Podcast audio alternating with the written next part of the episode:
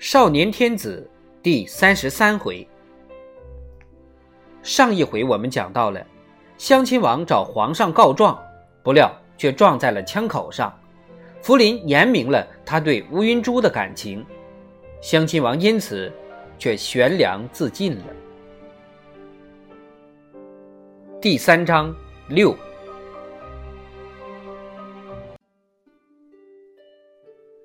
九月重阳，秋高气爽，白云蓝天，万里金风。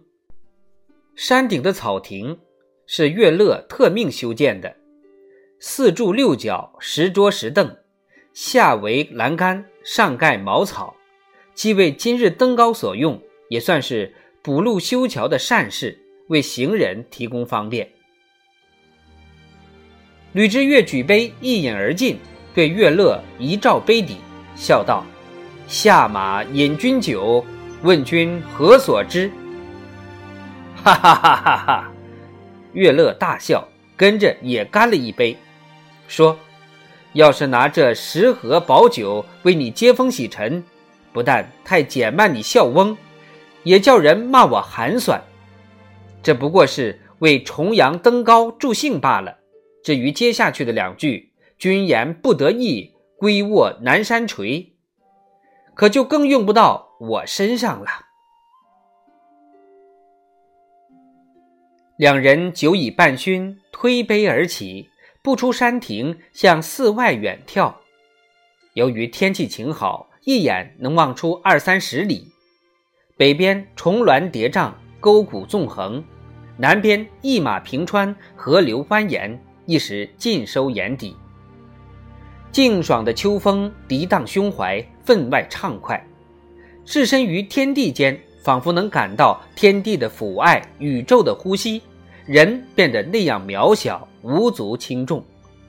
人生变得那么短暂，转瞬即逝，心胸不由得被自然拓宽了。你不要以为罢诸王监理六部，使我有不得意之叹。乐乐远望群山，面带笑容地说：“政务繁琐庞杂，哪有诗酒烈宴轻松痛快？出了错，即使皇帝不欲深罪，自己的名望可就难保了。实在不如现今这个宗人府做宗正的官舒服。宗人府的事儿嘛，我总还懂得些，管得来。”吕之岳说。早听说罢诸王监理六部，引起朝中轩然大波。王爷首当其冲，竟能如此淡然，实在难得。倒也不是一开始就能淡然处之。乐乐虽嗜好文学，仍保持着满族人爽直的特点。初听皇上谕旨，心里也不是滋味。可是仔细想想，满洲靠弓马骑射起家。战场上可以百战百胜，但有多少人识字断字、通史议政呢？我还懂汉文汉话，治理部务尚觉茫无头绪。诸王尽是后辈，不学无术，多半不议事务，弊端极多。六部乃分掌国政的衙门，岂能草率？诸王中，我年最长，辈最高，学问也数得上。我若隐退，诸王也就无话可说了。吕之岳心里暗暗叹道：“满洲贵胄中，如果多几个乐乐，国初战乱就不至于延续十数年而不息了。”他拱手向乐乐说：“为国为君，忠心耿耿，做人做到王爷这个份上，可算是不以物喜，不以己悲了。”你大概不知道吧？罢诸王监理布务的由头，正是江南石臼姓冤案。当真？吕之岳十分惊讶。一点不错。你刚由江南来，听到什么消息？啊，这值得大书特书。江南御姐之日，万民空巷，扶老携幼前往南总督衙门外，观看各家接回受冤亲友。大哭的、大笑的，这边喊那边叫，处处轰动。诬告者都已反坐入监，顿时人心大快。被试的一名秀才，在当衙通道北向叩首，大呼“万岁万万岁”，引得其他被试者和围观者尽都叩首欢呼，声震重霄。那情景实在催人泪下。乐乐眼里一片喜悦，无限神往。吕之岳貌似感叹，骨子里很尖锐地说：“只凭武力或酷刑，绝难至此啊！”乐乐脸颊一抽搐，瞥了吕之岳一眼，眼睛深处亮出一丝野性的光芒，蕴含着一种抗拒和暴力。吕之岳装作没看见。遥望山川，悠然自得地说：“所以行王道者得天下长久，行霸道者得天下短促，实在是人心所向所致啊！皇上仁德，解江南狱，便是最大的安抚人心。明末人心丧尽，百姓疾苦，朝廷多行仁政，能得人心。一甜一苦，百姓岂不择甜？”而弃苦，乐乐点点头，表情又恢复了原有的从容。吕之岳又问：“我一路北上所过之处，各州县衙门都在筹措垦荒，说是有皇上谕旨下来，是怎么回事？”乐乐笑了，笑容中闪烁着与他年龄、身份都不太相称的捉弄人的意味，说：“先不说这个。”还有一件大事，你可知道？孝翁贵门生进宫了。你是说鄂硕女儿乌云珠吧？我早已知道，三年前就入宫为相亲王妃了。离京前又听说太后认她为义女。不不，如今他入主承乾宫，八月初册为贤妃，本月已晋为皇贵妃。年前就要行册封大礼了。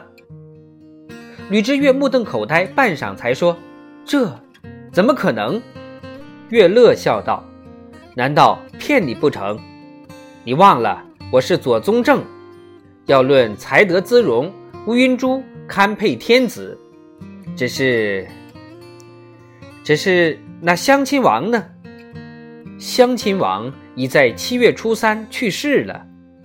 啊？”这怎么可以？这怎么可以？兄纳弟妇，常人意下谢为，何况一代君主？礼义之国，同族从不婚娶，至凑之俗，岂可见于今日？看着吕之岳痛心疾首的样子，岳乐抚掌大笑：“这才是你们汉人的迂腐，又非同族血亲，皇上不过兄代弟娶。”满洲常有之事，有何不可？唐高宗子纳父妾，唐明皇复夺子妻，反而播之诗歌，艳羡不已，足见你们汉家文人口是心非，虚伪十足。哈哈哈哈哈哈！吕之岳一时竟也无话可答。近两个月，皇上连下三道谕旨，要。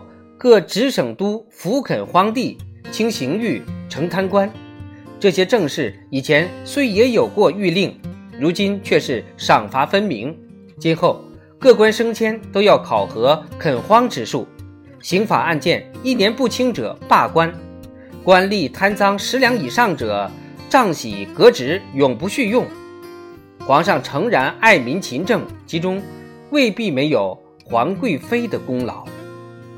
吕之岳非常认真地问：“那么西南和东海？”郑成功手下大将黄吴率众归降，郑成功兵败，官军收复舟山。李定国、孙可望奉朱由榔退守云南。洪经略、吴平两上平南，耿敬南与孔定南部将分驻四川、两广和贵州，各自划地而守，事成远为。对郑朱两处。皇上不宜再遇，命剿抚并用，以抚为主。看来必有一段时日的平静。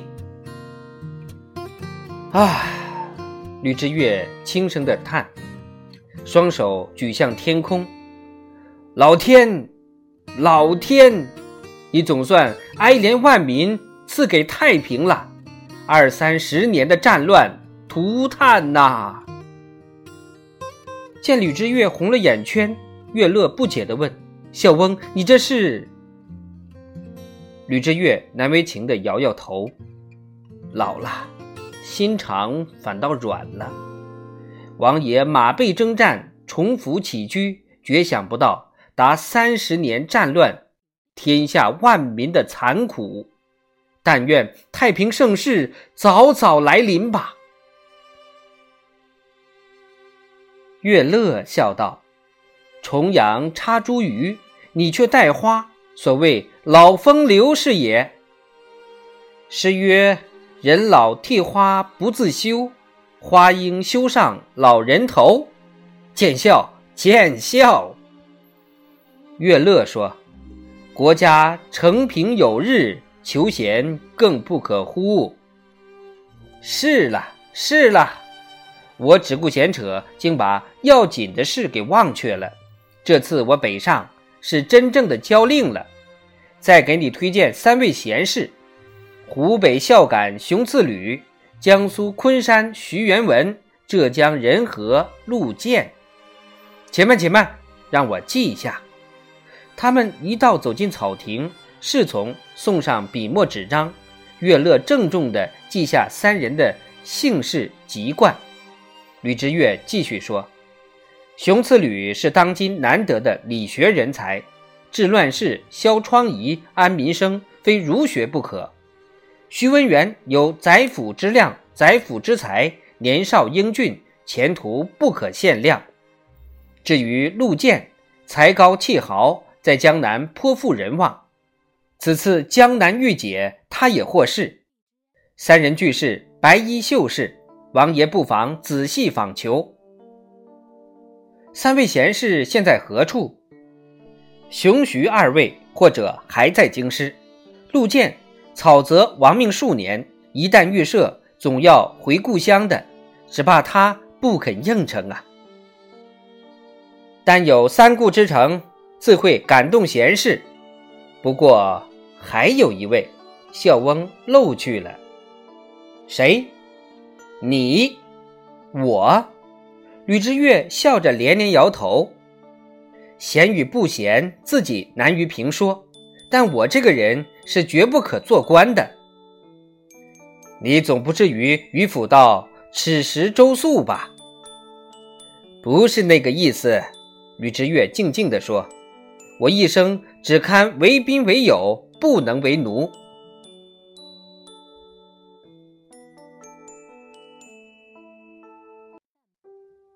乐乐不觉变了脸色，有心发作，觉得不妥，想要含糊过去，又觉此人才高气傲，太不识相，有损他王爷的尊严。正踌躇间，不知从何方传来咿咿呀呀的奇怪声音。乐乐和吕之月对视一下。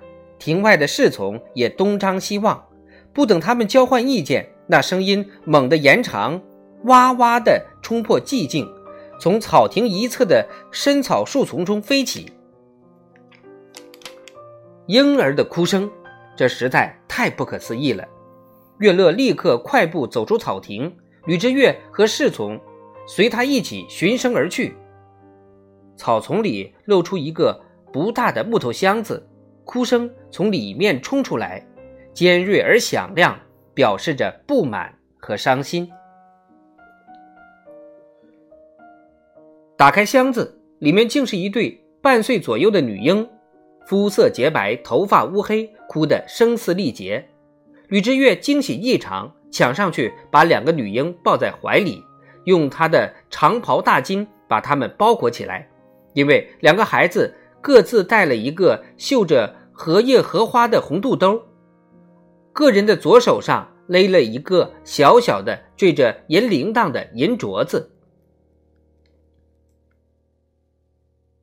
吕之月招呼侍从从石桌上铺了坐垫，把两个婴儿摆上。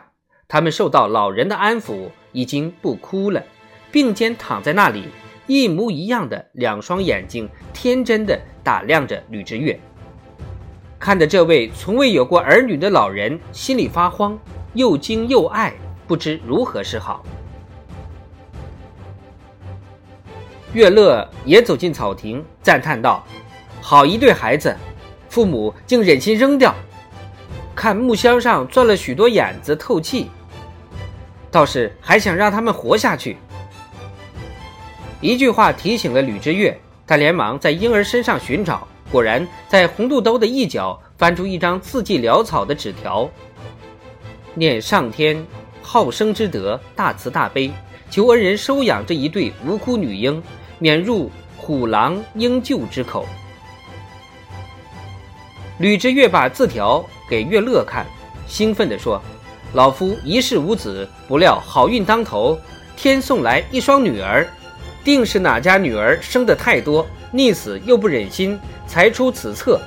好，好，老夫我谢过天地，谢过他俩的父母。”他站在女婴身边，向天地和四方深深作揖。月乐也为这奇遇高兴，小翁，这真是天赐福分呐！把这一对姐妹花带回江南，嫂夫人也要笑逐颜开了。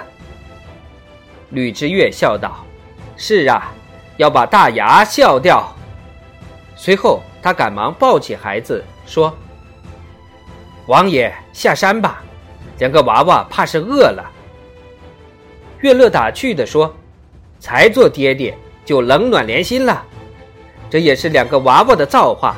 遇上你这好心人，好吧，下山吧。侍从们小心地抱着两个婴儿，簇拥着王爷和吕之月慢慢下山。途中，月乐突然低声对吕之月耳语说：“孝翁，两个婴儿你先抱走，回京以后悄悄送我一个，好不好？”吕之月吃了一惊，短短半个时辰不到，他好像已对这两个女婴产生了父爱，而难以割舍了。他问：“为什么？”月乐有几分为难的小声说：“家家都有自己难念的经，你还有什么不明白？”孝翁，我重重谢你。吕之月沉吟着：“这个嘛，孝翁。”就当是老友之情吧，不肯帮忙吗？吕之月只得点点头，心下很是沮丧。月乐非常高兴，说话声音又大了。本月中下嫁外藩的公主就要还朝，李藩院和宗人府都要忙个不可开交。你我明天就回京也好。吕志月回答的无精打采。还有寻访陆文康的事儿。还求孝翁多多指教，回京后从速办理。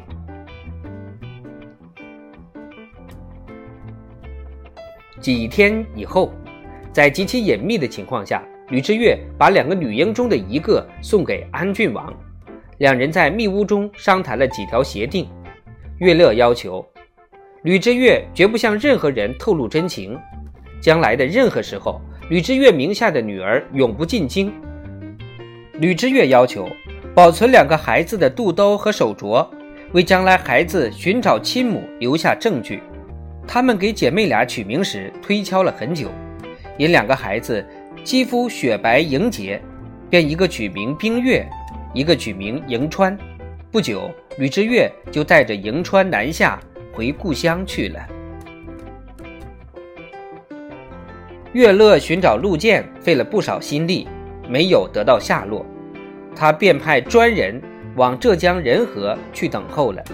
但陆建并未离开直隶，受傅大学士夫人之托，去寻找陆建的柳同春带回了陆建给傅大学士夫妇的一封信，对邀他进京的意思表示感激，但坚决地谢绝了。信中有这样几句话：“谋昔日之师，君今日之报。”前后之事既齐，彼此知心交敬。自此以后，均为西朝重臣，谋为山林义士，两无所憾，不复相见也。傅以健夫妇看后，叹惋不至，连着好几天都在议论。傅以渐感到一种无法言说的惆怅，素云更是呼呼的有如所失，很长时间心里都不平静。